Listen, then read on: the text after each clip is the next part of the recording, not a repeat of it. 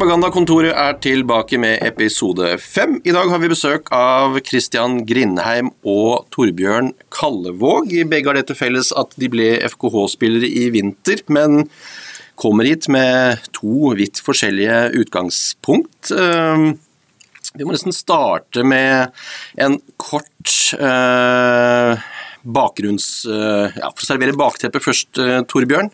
Ja. Du er jo den minst kjente. Mm, av, av dere to, det må vi jo Så ærlige må vi være. Ja, så ærlige. Ja. Så det knytter seg nok eh, flest spørsmål til hvem er egentlig eh, Torbjørn Kallevåg, og hvor kommer du opprinnelig fra? Og da er det jo interessant å høre eh, hvordan startet fotballkarrieren til Torbjørn Kallevåg i sin tid? Nei, Torbjørn Kallevåg, født eh, 1993. Fotballkarrieren starta vel med at jeg var mye og så på min far, og fatta interessen for fotball der. Og så begynte jeg vel bare med organisert idrett når jeg var fem-seks-alderen, i Bremnes idrettslag. Bremnes det er jo denne Bømlo-klubben som har eh, gitt oss Eirik Mæland og Joakim Vågen Nilsen. Riktig? Uh, og en av eh, mange samarbeidsklubber, og sånn sett en mønsterklubb som uh, alltid har hevdet seg godt i ungdomsavdelingen. Var det en god skole å gå i Bremnes i sin tid? Ja, veldig god skole. Eh, som sagt, mange spillere som har kommet derfra. Fint miljø, eh, gode trenere. Veldig fokus på spillerutvikling og få spillere ut til andre klubber. og Få spillere ut og se hva verden har å by på. Så veldig fin, veldig fin tid i Bremnes. Der var jeg vel helt fram til jeg var 17. Når man eh, vokser opp på Bømlo, er det noe særlig annet enn eh, fotball man holder på med? Nei, det er det ikke. Det er ikke det? Ikke en fotball. Når du var. Ja, du kan få en fisk og to. Kan få en fisk og to, sier Christian Grenheim. Eh, Vet sikkert mer om det enn undertegnede. Vi kommer tilbake til eh, dine, din fiskekarriere, Christian. Eh, Viet den et eget avsnitt her. Spent på det. Var du et treningsprodukt, eh, eller var du et naturtalent når du var ung? Nei, jeg var nok et treningsprodukt. Jeg har en bror, og han var et veldig stort talent, men han slet litt med ryggen. Og en yngre bror, han var veldig god. Men eh, jeg var nok mer et treningsprodukt, selv om jeg var jo ganske god i forhold til de andre på min alder. Men jeg er veldig liten. Jeg var vel uh, konfirmert meg, så tror jeg jeg var 1,40 høy. så jeg var veldig liten, men eh, god på tekniske ting, og så har jeg blitt litt høyere og litt raskere etter hvert. Krets, sonelag, var det en del av eh, fotballskoleringen din? Da var det. Helt fram til ja, var vel en 15, 15. Da var det ut av kretslag, for da var jeg for liten igjen. Så jeg var, jeg var veldig liten helt sant. Jeg tror jeg, jeg begynte å vokse før slutten av videregående. Så det var veldig, det stoppa veldig utvikling fra jeg var 15 til ja, 17-18. Det bringer oss over på deg, Christian. Eh, Her forleden dag så hørte jeg noen påstå at du aldri var eh, del av noe krets- eller eh, sonelag. Det kan vi jo egentlig få svar på først som sist. Hvordan, hvordan var det med deg i tenårene? Nei, jeg var på sonelag. Du. Du var på sonelag, ja. Jeg var litt Så- på kretslag òg, men jeg eh, varma stort sett benken på kretslaget. Så jeg var med på noen samlinger, men eh, litt sånn inn og ut, egentlig. Men du, opprinnelig Haugar-gutt, eh, kom til FKH som 17-åring. Nei, jeg kom vel som 16-åring. 16-åring. Ja. I 2000, cirkish. Nå må vi langt tilbake i tid, så det husker jeg ikke. Men det er sant som du sier, jeg begynte i Haugar, og så var jo det naturlige å ta steget opp til juniorlaget til Haugesund. Der eh, Ja, jeg tror jeg var 16. Ja. Men det kan være at du har rett at jeg var 17. Samme, samme generasjon som Tor Arne Andreassen, i hvert fall. Du spilte vel sammen med han uh, i FKH uh, allerede den gang?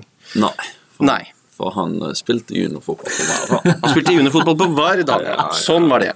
Jeg mener du har sett bilder av dere sammen, jeg skjønner du, på de gikk på skole på G. Vi gikk på skole i lag. Gikk på skolen sammen, ja. eh, Samme klasse. Så hvis jeg sier at du eh, ikke var noe voldsomt stort naturtalent, men et treningstalent, tar jeg feil da? Eh, Nei, jeg tror ikke du tar helt feil. Jeg eh, var bra når vi spilte på sjuerfotball. Og så sleit jeg litt mer når vi kom opp på elverfotball. Jeg var litt sånn som Torbjørn, jeg var veldig liten av vekst. Så jeg falt litt igjennom det. Husker du noe særlig av den første perioden i FKH? Det er jo 13 år siden du forlot klubben første gang. Jeg husker jo en god del. Jeg husker jeg eh, fikk eh, spille en eliteseriekamp, eh, siste kamp til Asbjørn Helgeland. Da ble jeg bytta inn for han de siste 15 minuttene. Og så året etterpå så hadde vi egentlig et veldig godt lag som skulle kjempe om opprykk til første divisjon. Og da var det vel jeg og Johs som kjempet om den siste plassen i A-troppen. Den vant jo han. Så fikk jeg kyssesyke, så var jeg ute ganske lenge. Så fra høstsesongen så ble han eh, Magnus Samuelsen skada, langtidsskada. Da fikk jeg en mulighet til å starte en kamp, og så tok jeg vare på den. Så spilte jeg vel resten av kampene utenom den siste på høsten der. Og da Jeg husker ikke hva plass vi kom på, fjerde eller femte, men vi lå iallfall og kjempa om opprykk hele veien. Men eh, dessverre holdt det ikke mål. Du ble værende i FKH frem til og med 2004, og det siste du gjorde her var vel å rykke ned. Er det, vi har fått et spørsmål, et av mange, som alltid. Eh, Vi kan ta det først som sist. Er det et nedrykk som du fortsatt tenker mye på? Nei, egentlig ikke. Det var jo selvfølgelig tøft å rykke ned der og da, men for min egen del så åpna det seg jo nye muligheter. Jeg visste jo for min egen utvikling at hvis jeg ikke skulle spille andredivisjon, så hadde jeg sannsynligvis eh, stått over trådene på den eh, kalenderen og alt spilte kamper. Men jeg hadde jo ambisjoner om å komme meg videre. Og dermed så ble det vel var mye snakk om Viking der. Det tok vel eh, tre-fire måneder, to-tre måneder før de ble enige om at dette går ikke. Og så gikk det, kom Vålerenga på banen, så gikk det to dager, så plutselig var jeg Vålerenga-spiller. Leste selvbiografien til Kjetil Rekdal eh, i. Der skriver han at den avgjørende årsaken til at Vålerenga faktisk ble seriemester i 2005, din første sesong, det var din inntreden i laget. Du eh, ble en umiddelbar hit i eh, Eliteserien, må det være lov til å si, i din aller første sesong. Jeg hadde en veldig god første sesong. Første kampen i Vålerenga, er inne i Valhall, det til Lyn. Da knakk jeg i foten. Så jeg var ute i ni uker, var ute hele oppkjøringa. Eh, Kom tilbake, tapte Vålerenga første seriekamp. Bra for meg, dårlig for laget. Og så kom jeg inn på i andre seriekamp og vant med fem kamper på rad. Så da var jeg vel mer eller mindre fast. og Så tok vi seriegull. Jeg fikk landslagsdebuten, så den sesongen der var vel helt ok. Overgangen til eh, Eliteserien fra å ha spilt på nivå Ja, du spilte vel på nivå to, skal sies. Eh, var den stor tilbake i 2000 og vinteren 2005? Ja, det var en stor årgang for meg. eh, Både det at du trente jo på dagtid. Her trente vi klokka fire.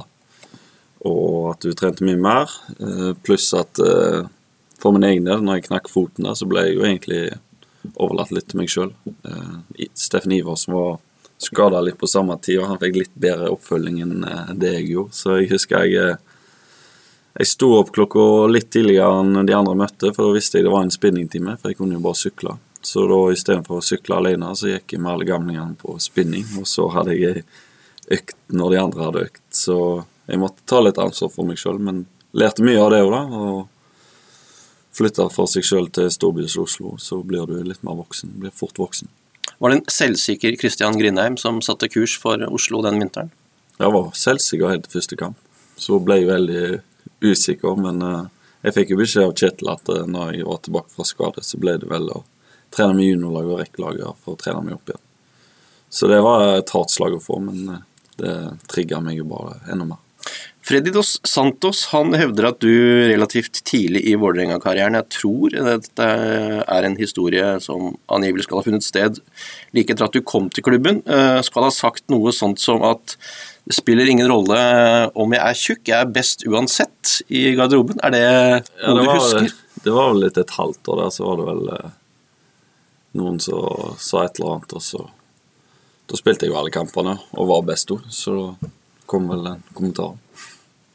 Du, Torbjørn. Um eh, ja, tilbrakte jo ungdommen eh, som FKH-supporter. Du har fortalt i forbindelse med at du ble FKH-spiller eh, nylig, Ja. fortalt om hvordan du tok turen fra Bømlo for å se FKH spille. Eh, har det alltid vært et mål for deg å bli FKH-spiller? Ja, det har vel for så vidt da. Eh, Jeg tror jeg var på mine første kamper i 2007-2006-sesongen. Da var det jo Da var det jo Dekkoligaen. Og så var jeg vel på alle hjemmekampene i opprykkssesongen. Så på Jokke og Eirik og fikk med meg det meste. Så det var egentlig målet. Og da flytta jeg jo til Haugesund for meg sjøl òg, for å gå på gymnaset. Og da var jo målet en eller annen dag å bli eh, FK Haugesund-spiller. Men eh, det tok lengre tid enn jeg skulle tro. Men jeg har bare kjørt på.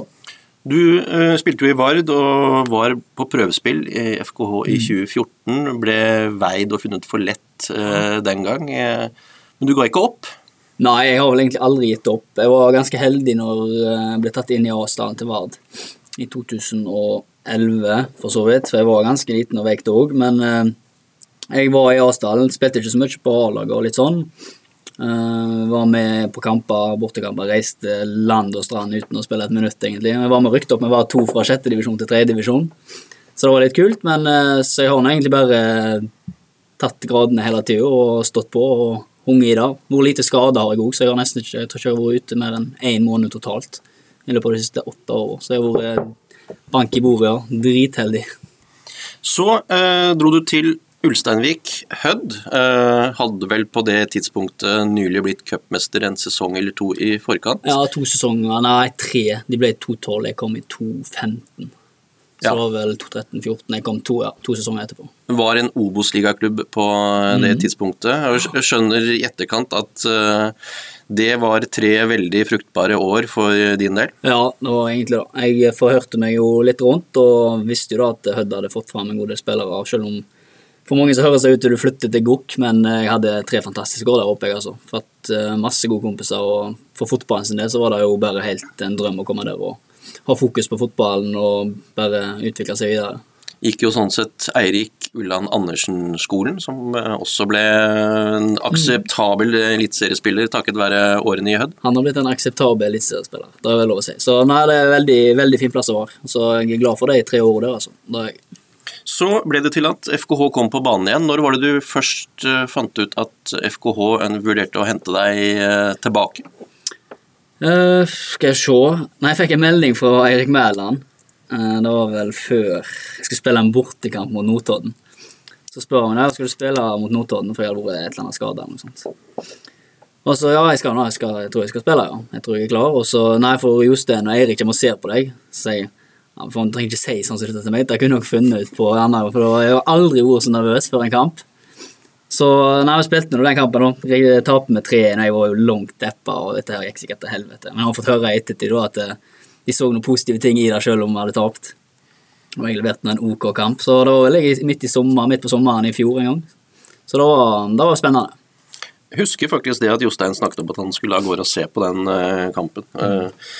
på det tidspunktet så eh, var det interesse for Torbjørn Kallevåg fra England også. Ja, det var det. Det var egentlig det var jævlig tilfeldig. Det var, vi, var på, vi hadde ikke råd til å reise på treningsleir i fjor, for vi var omrykka ned. Så da fant vi ut at vi skulle reise til Luton på treningsleir. For vi hadde en markedssjef i Hødd, så jeg tror jeg er Norges største Luton-fan. Så da reiste vi tre dager til Luton og trente på anlegget deres. Og da var jo headscouten og så litt på, litt sånn.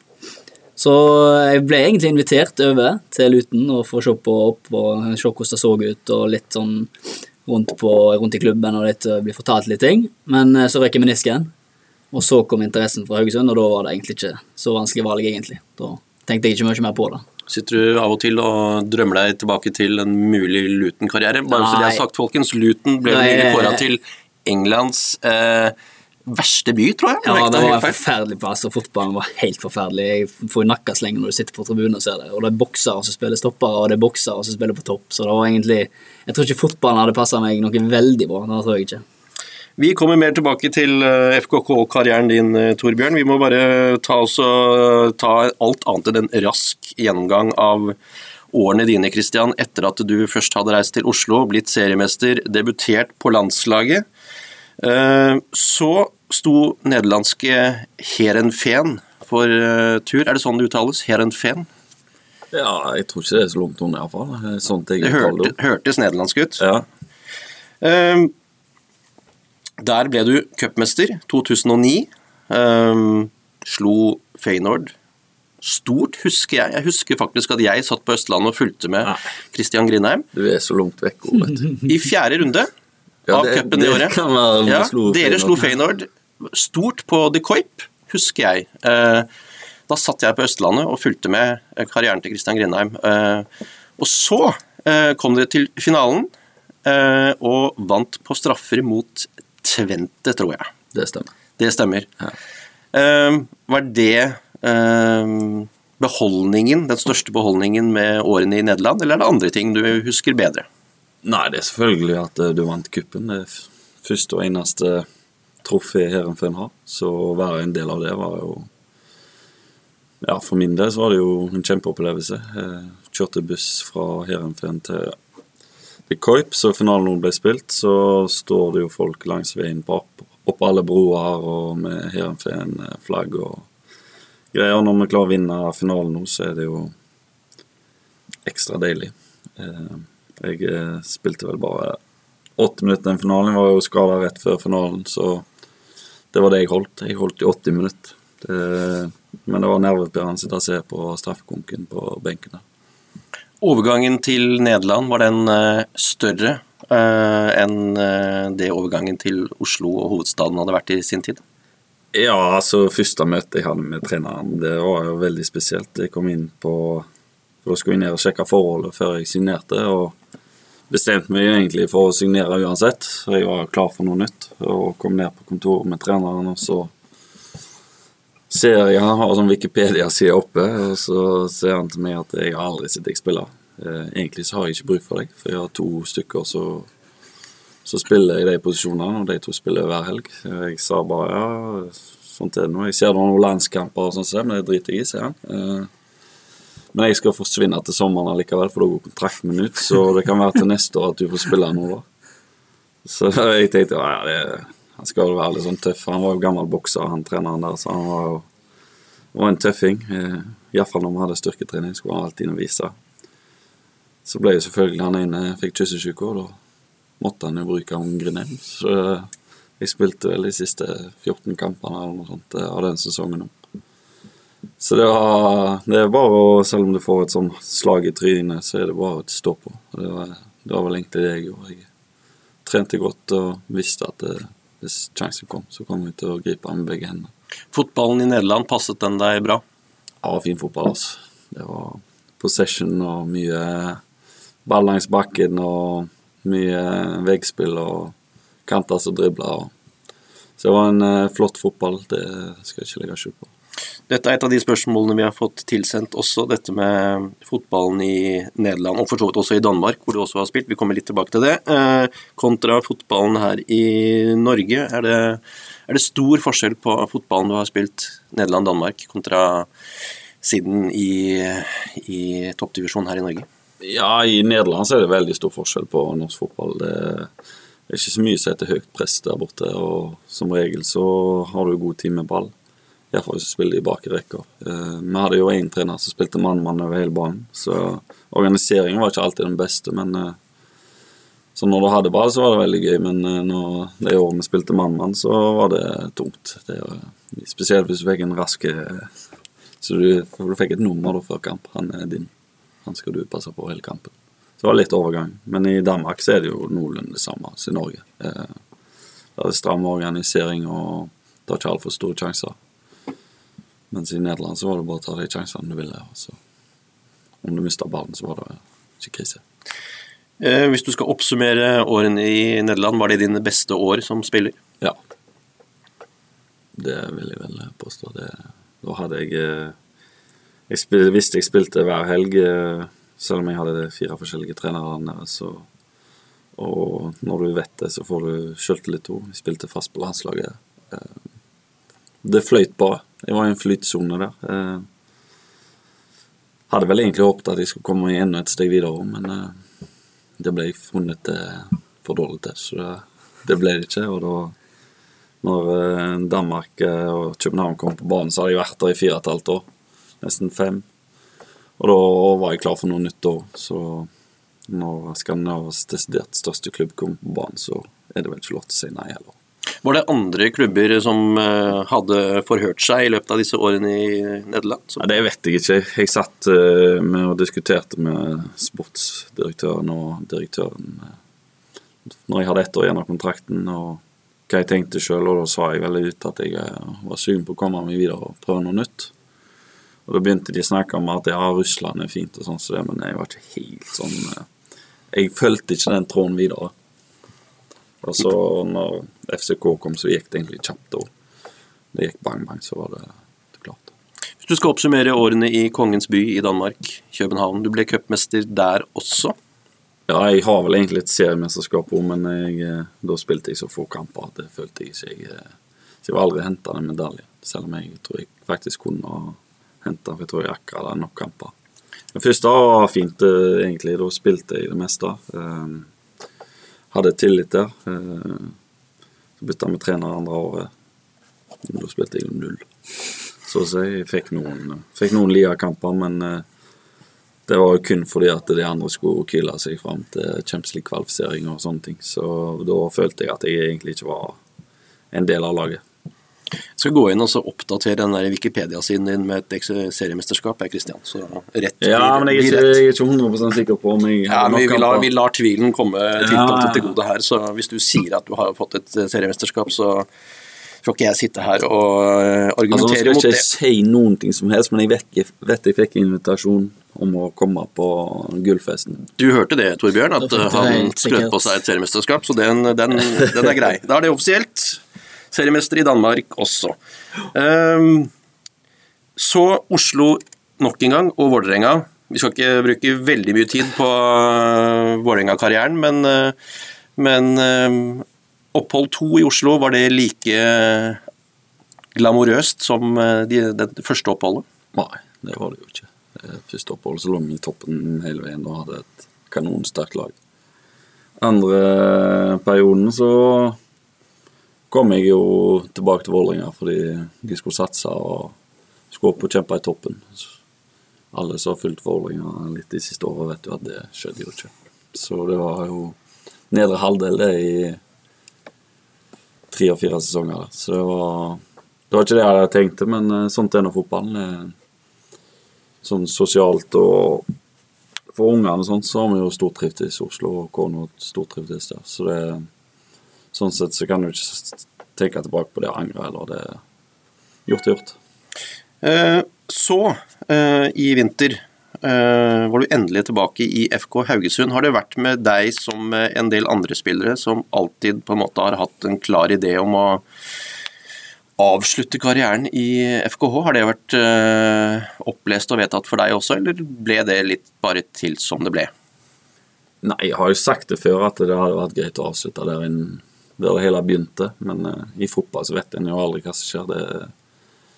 Men når eh, Haugesund kom på banen igjen, så var jeg vel veldig klar for å komme hjem. Uh, nå har jeg to unger, så så jeg merker når vi er hjemme på ferie, for jeg ferier jo alle feriene i Haugesund, at det, de storkoser seg her med sine søskenbarn og besteforeldre og sånne ting. Og da kan jeg ikke være egoistisk sånn som jeg egentlig har vært eh, hele karrieren. Og når kona sier at du er klar for å flytte hjem, så er det Da vet jo alle hvordan det er. Det. Når kona sier noe, så er det bare å gjøre det. altså. Det har ikke noe valg. Eh, Nå har du vært en del av FKH i ja, ca. en måned. Har klubben forandra seg mye siden du forlot den i 20, nei, 2004? Ja, det er det vel lov til å si. Det har jo forandra seg til det bedre. Det er litt mer profesjonelt. Har Storfinn stadion. eh, Du sitter ikke på høyrebanen og skifter lenger. Eh, Du har en stor hall som du kan trene i om vinteren. og Du har alle fasilitetene som du trenger for å gjøre det bra. Så det Sånn sett så er det jo kjempegreit. Stor forskjell på de øvrige klubbene hvor du har vært? Nei, egentlig ikke. Eh, Selvfølgelig de andre klubbene jeg har vært i, så har det vært litt større, men det er ikke, det er ikke mye om å gjøre. Har eh, vi i FKH forsøkt å hente deg hjem tidligere? Det vet du jo svaret på. Det har- Jeg gjør egentlig det, men jeg prøver å gjøre meg litt dum. Eh, Ja, de har vel, eh, Faller det par naturlig for så vidt, men De har prøvd å hente meg hjem et par ganger. Det, Mm. det vet alle. ja. Da fikk vi bekreftet det. Dette er dagen for å få bekreftet en del Mm. myter og vandrehistorier om Kristian eh, Grindheim. Du nevnte dette med at du ferierte i Haugesund. Husker du nevnte også i forbindelse med signeringen at når du spilte i ja, Heerenveen og i, i Danmark, så straks sommerferien begynte, så satte ikke du kurs for eh, Ibiza og den slags type steder. Du dro rett hjem til Haugesund og var her hele sommerferien. Ja, jeg hadde jo seks uker fri, husker jeg, første året i Heerenveen. Eh, og som regel når utenlandsproffer får første lønning og får ferie, så er det jo rett sånn som du sier, Ibiza og sånn, som men jeg, jeg var hjemme i seks uker. Det var mye på Bømlo, og landstøy på Bømlo, så det var mye der. Og jeg var heldig med Vero, så det var, det var fint det var hjemme. Jeg er jo hjemme ikke? Ingen som bruker det mot deg. Eh, Du også, Torbjørn, har vært eh, eliteseriespiller i ca. en måned. Eh, Ja. Har det arta seg omtrent slik du så for deg? Ja, men uh, tyngre enn jeg forventa. Men jeg har forstått sånn at de har trent tyngre i år enn året før. Men uh, ting er nytt. Det, jeg er vant med å De siste tre år så har jeg gått på jobb klokka åtte og gått ut fra jobb klokka to, og så på ny trening, eller så på trening klokka fire. Så det er nytt liv for meg, og nei, det er bare kult. Med det så har du på en måte svart på et av spørsmålene vi har fått. Det var noen som lurte på om du var fulltidsspiller i Hødd. Nei, det var jeg ikke. Da hadde jeg måttet leve på vann og brød. Så nei, fulltidsspiller var jeg ikke. Det var fint å jobbe som lærer på en ungdomsskole. Det var det. Så treningshverdagen i eh, norsk tredjedivisjon den besto ikke av eh, treningsøkter på to og en halv time à la FKH-øktene Nei. slik de arta seg denne uken. Gjorde ikke det. det var, vi møtte opp klokka tre, og så var trening halv fire. Så var vi ferdig klokka fem, og så var jeg hjemme i sofaen klokka halv seks. Så det var, det var annenhver hverdag. Det var det. Så det er kjekt å komme til et eh, mer proft opplegg. Det er det. Hva med deg, Kristian? Treningskulturen her i FK Haugesund, slik du har eh, erfart den nå i ca. en måned. To og en halv times økter. eh, Er det noe man drar kjensel på fra Nederland og Danmark? Nei, det er det ikke. Eh, I Danmark var det en time, ti minutter som regel. Hver økt. Og vi spilte aldri Vi hadde kun possession. Men uh, nå skal det være sagt at i Danmark så var det to kamper hver uke. Hver uke, og det var det egentlig bare å holde ved like. Jeg hadde ok tøff oppkjøring, og så så når det begynte, så var det jo bang, bang med kamper, og da er det bare å holde kroppen ved like. Men det er jo ikke så ulikt det jeg er vant med for Vålerenga. Det er noenlunde det samme. Du har blitt eh, eldre med årene. Eh, Hvordan responderer kroppen på store treningsmengder i dag kontra når du var ung og lovende som 22-23-åring?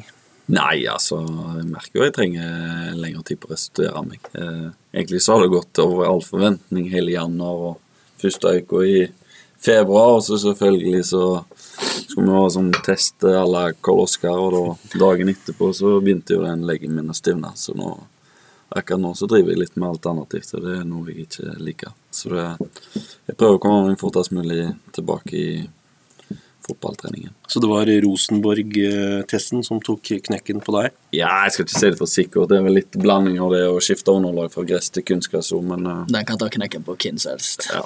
Selv på folk som kommer opp og frem i begynnelsen av 20-årene. Tung test. Det er vel den tyngste testen du kan ha. Eh, apropos det, Torbjørn. Eh, det største, eh, den største overgangen for deg som eh, spiller i Eliteserien, har det vært eh, det å venne seg til en ny rolle, eller er det på en måte kvaliteten og nivået som eh, har vært den største utfordringen? Nei, det er vel både òg. Spilt en litt annen type fotball de siste åra. Litt annen posisjon, så um, jeg prøver bare å ta med og bruke de kvalitetene jeg har i de rollene jeg får tildelt. Så, så må jeg jo ta til meg læring på hvordan jeg skal, hvordan jeg skal løse de forskjellige rollene. Så da um, Det er bare kult. Kul, eh, kult med nye utfordringer og nye ting, så jeg bare gleder meg til fra- framover. Når man snakker med eldre spillere, Kristian, så er det noe de alltid trekker frem. eh, Og det er at eh, Jeg Skal ikke si at den blir tyngre, men det er mindre inspirerende å dra i gang sesongoppkjøring eh, jo eldre man blir. Er det sånn med deg også? Ja, både òg. Når, når, når jeg nå kom tilbake her, så er det jo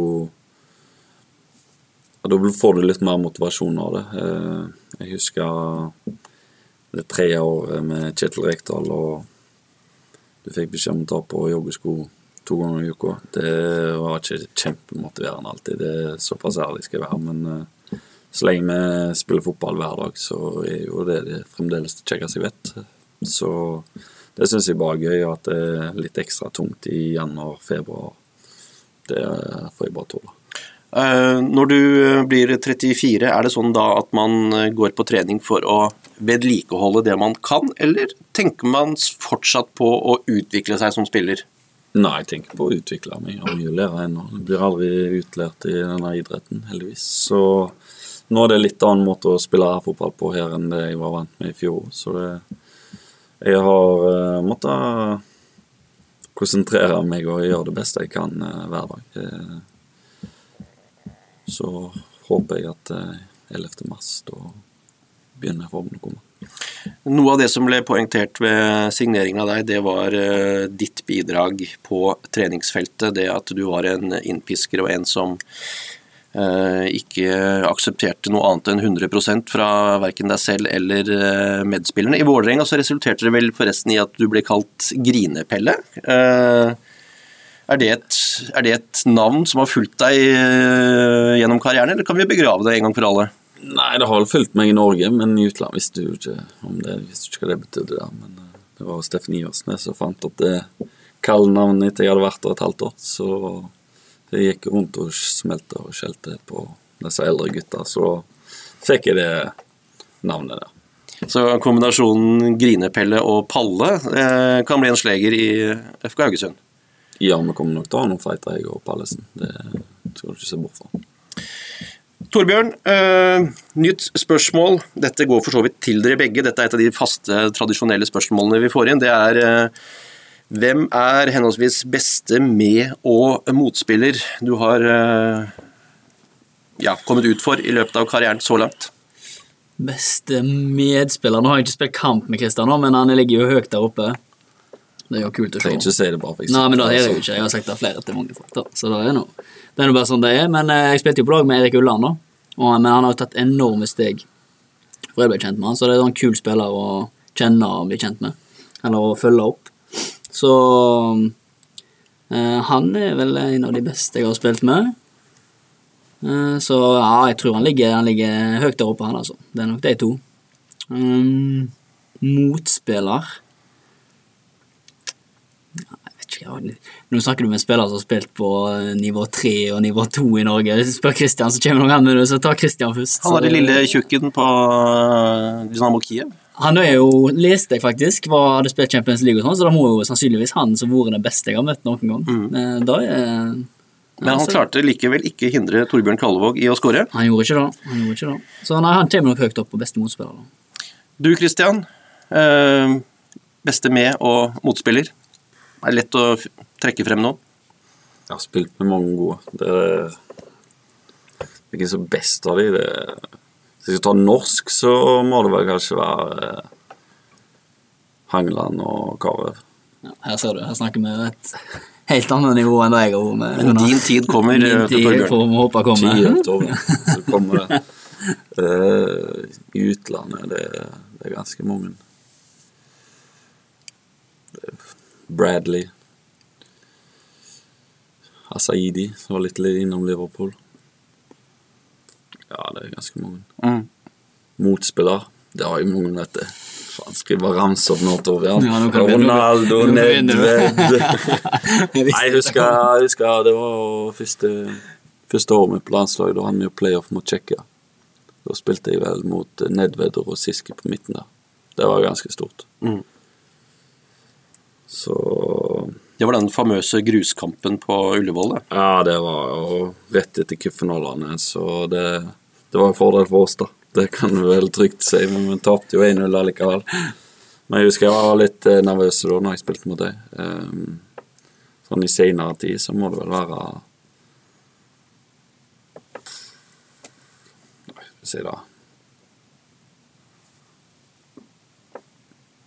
Tenk, ja, men det må jo være Bart Eikenbaker. Ja, det må jo være Ronaldo, jeg kan ikke si noe. Selv om jeg ikke fikk eh, Aldri var i noen dueller med han, så det var jo han største stjerna Mm. på den tida, så det må jo bli han. Um, Torbjørn, eh, et av spørsmålene vi har fått tilsendt, det er uh, din favorittposisjon på banen. Hvis du fikk stå fritt til å velge selv, hva ville du ha spilt? Nei, jeg er jo en offensiv midtbanespiller, så jeg har rollene der. Så nå spiller jeg jo Kantene våre er jo både opp og ned, opp og ned nå, så det passer meg egentlig ganske fint, da òg. Så det må være litt, litt ute til venstre, kanskje, i offensiv rolle. Det er en drømmerolle. Det at du er så anvendelig som spiller og kan bekle flere posisjoner, er det en fordel for deg som spiller, eller er det en hemsko at du på en måte ikke får eh, bli rendyrket i én rolle og blir kanongod i den eh, rollen. Nei, men Jeg tror ikke jeg er sånn spiller som hadde blitt kanongod i en rolle. eller Jeg er litt annen type spiller enn mange andre med sånn ekstrem fart eller ekstrem dribleferdighet. Så jeg, jeg tror egentlig det hadde bare tatt meg, ganske, tatt meg dette nå på grunn av at jeg har vært så anvendelig. Da tror jeg jeg har spilt eh, Vi har jo spilt jo defensiv midtbane, spiss, venstrekant, høyrekant, indreløper i løpet av en hel sesong. Så det gjorde til at jeg fikk en god del spilletid, mer enn kanskje jeg kunne forvente hvis jeg hadde kun vært i én rolle. Så det har egentlig bare vært positivt til nå. Kristian, eh, Joakim Ellingsen, eh, lokal eh, ja, journalist er han vel kanskje mest kjent for i, i fotballkretser her. Eh, og ikke minst en lidenskapelig Portsmouth-supporter. Han lurer da på, eh, på en skala fra 9 til 10, veldig ryddig skala. Ja. Var det å spille på Flatton Park i sin tid, da Heerenveen møtte Portsmouth i Europacupen? Nei, det var jo ganske stort eh, for eh, meg å få spille en kamp i England på, da Portsmouth faktisk var et bra lag òg. Så sorry, no offense, men eh, pluss at eh, far min og tre brødrene hans var på kampen og så. Hvordan det gikk, det skal man ikke rippe så veldig opp i, men et ta- braktap det ble det iallfall. Så det var en fin opplevelse for meg, det. Det var en av de gamle stadionene på England nå der du skulle ta et innkast der, så, så måtte du nesten bort til tyskerne og hente ballen. Så det var, var fint, fin stadion, god stemning. Er du også av de som har oppvokst med engelsk fotball, og som har et stort hjerte for engelsk fotball? Ja, det har jeg. Det var kvalitetstid med pappa, det, og få være med han til kompisenes se tippekampen på NRK klokka fire. Favorittlag det er Det er United. Og du, Torbjørn? United. To United-supportere der, altså. Ja, ja. Eh, Spørsmål eh, fra Poppen Lund fra Vea. Nei da, det er ikke noen som heter Poppen Lund fra Vea. Det er noe jeg fant på. Det er egentlig et spørsmål som jeg har kommet opp med, men eh, vi tar det likevel. Hvordan liker dere å spille på kunstgress Kontra gress? kontra gress, eventuelt asfalt? Nei, jeg foretrekker jo gress. Såpass ærlig skal jeg være. Men uh, de nye kunstgressbanene er blitt såpass bra nå at det gjør meg ingenting å spille på kunstgress. Du, Torbjørn, er kanskje en litt annen generasjon? Vokst i større Ja, grad på egentlig. kunstgress? Jeg tror vi var en av de som fikk de første kunstgressbanene på Bemno, faktisk. På, I distriktet. Så jeg er jo vant med å spille på kunstgras, men jeg spilte eh, A-lagsfotball på Bremnes på gress, Vard spilte på gress, Ulsteinvik spilte på kunstgras, faktisk. Så nei, egentlig, jeg liker egentlig best å spille på gress. Det gjør jeg. Kommende sesong så kommer eh, kun 10 av 32 klubber på høyt nivå i Norge, dvs. Si Eliteserien eller Obos-ligaen, til å spille på naturgress. Er det et problem for eh, norsk fotball, eller er det veien å gå å spille på syntetisk underlag her oppe? Nei, jeg tror ikke det er veien å gå. Jeg eh, er litt skeptisk til at så mange eh, lag har eh, kunstgress. Jeg forstår at de lagene oppe i nord som sliter litt med klima, må ha kunstgress, men eh, ser nede i sør jeg har, ser ikke jeg behov for at en stadion skal være en flerbrukshall. En stadion skal være et mål for yngre spillere å spille på, ikke en plass der alle skal få boltra si. Det er litt trist å se bilder fra Vikingstadion og store gravemaskiner som graver opp en praktfull matte fordi det skal legges kunstgress som muligens har eh, større bruksverdi i Ja. målt i antall timer, men likevel. Ja, det går vel mye på den bruksverdien, det er vel lov folk tenker, men eh, fotballen som blir spilt på kunstgress eh, kontra den på gress, er jo egentlig en ganske stor forskjell. Kan du- ja. Det der er alltid interessant, Torbjørn. Kan du forklare litt hva den største forskjellen går i? Nei, nå, jeg, jeg føler det går mest på litt sånn presspill, liksom, for ballen går så vanvittig fort, så du rekker ofte ikke å komme i skikkelig press. og møter du et eh, godt ballspillende lag eh, på en eh, våt, rask kunstgressbane, så tror jeg du skal slite med å gå ut i et høyt press. Jeg så vel når FK møtte Vålerenga borte i, i kampen i fjor, så så du Vålerenga var jo vanvittig gode. Det var vanskelig for få på dem, så jeg tror, jeg tror det ligger mye i det. Og når en da skal ut internasjonalt og spille mot lag, så tror jeg du kan fort begynne å slite hvis du skal begynne å spille samme type fotball. Er det noe som kan bli et problem for FKH i 2018? Det at vi vekselsvis må gå fra å spille vår eh, type fotball her hjemme på Haugesund stadion og naturgress, til eh, i all hovedsak å spille kunstgressfotball straks vi legger ut på landeveien? Ja, det kan det jo være, men vi trener jo såpass mye på kunstgras òg, så det, det skal jo egentlig ikke være noe problem. Det skal det ikke. Eh, Mange lurer selvfølgelig på eh, hvordan eh, kommer FKH til å gjøre det i 2018. Det kan vi selvfølgelig ikke svare på, men vi kan jo si noe om ambisjonene og hva som er realistisk å forvente. Du Kristian, som har spilt med Vålerenga de siste årene. Hvordan vil du rangere det Haugesundslaget du er en del av nå, kontra de to-tre siste årgangene i Oslo? Nei, det er vanskelig å rangere egentlig sånne ting. Men eh, ambisjonene er jo å være på øvre halvdel av tabellen. Og så er det såpass jevnt i tippeligaen, dessverre bak Rosenborg, at eh, alt kan egentlig skje. Det er bare å finne flyten. Eh, sånn som Haugesund egentlig gjorde i fjor. Nå var de jo helt oppi der. Eh, så fikk de seg en liten smekk i slutten av sesongen, og plutselig så detter du fra medaljeplass og ned til det ble så tiende. Noe sånt, ja. Du Ja. ble nummer ti. Så det, det er såpass jevnt i tippelingene. Alle lag slår alle. Men så vi skal komme litt tilbake til den eh, kunstgressgreiene, så kan det jo være en kjempefordel for oss å ha hjemmebane på gress, og siden de fleste andre lag trener stort sett på kunstgress. Så vi må se det positive i det at vi faktisk har gresset. At det, det kan bli mye poeng på hjemmebane. De som tar turen til eh, treningsfeltet til Haugesund, de kan av og til høre noen eh, kraftige nederlandske gloser bli servert på treningsfeltet vårt. Eh, De kom fra deg, og jeg regner med at det er ikke eh, sitater fra salmeboka du serverer. Hva er det du egentlig slenger rundt deg av nederlandske gloser? Det kan jeg ikke gå inn på på radioen. Det, det er vel det jeg får i kampen. Eh, Du skal på et eller annet tidspunkt over i en uh, trenerfunksjon her i FKH, inn i utviklingsavdelingen. Det er i utgangspunktet kontraktsfestet til om to år, men det kan uh, ta lengre tid uh, hvis spillekarrieren din trekker ut i tid. Dette med trenerambisjoner, er det noe du har tenkt på lenge? Nei, egentlig ikke så veldig lenge, men jeg tok jo et trenerkurs i det blir halvannet år siden cirka. nå.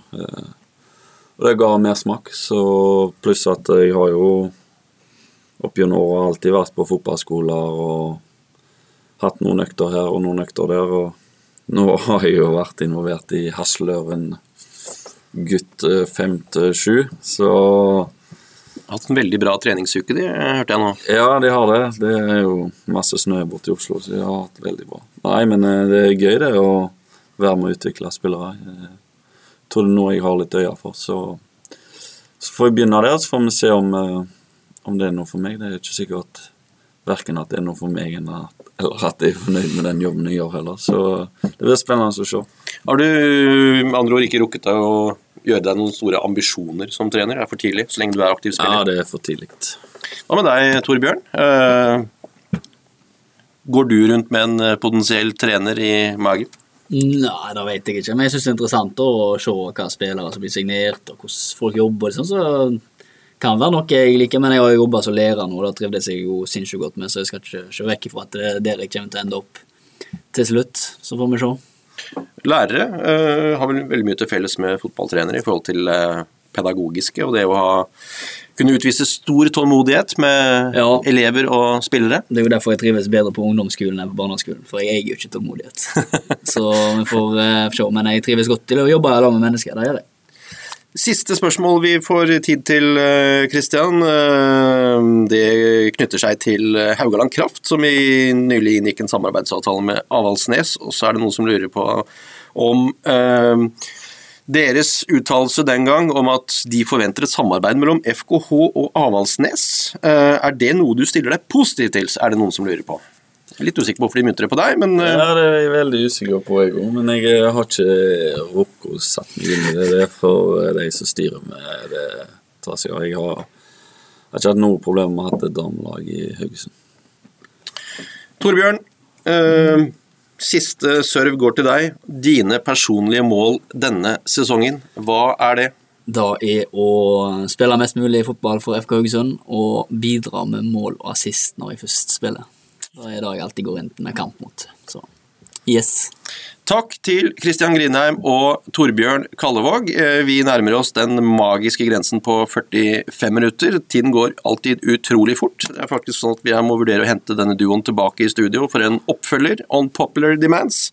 Vi er tilbake om ca. en uke med to nye dagsaktuelle gjester som serverer deg tvangsfòrer deg, vil jeg vel si, med informasjon om FKH du eh, ikke engang visste at du trengte eller behøvde. Høres igjen om en uke. Så kommer skuddet!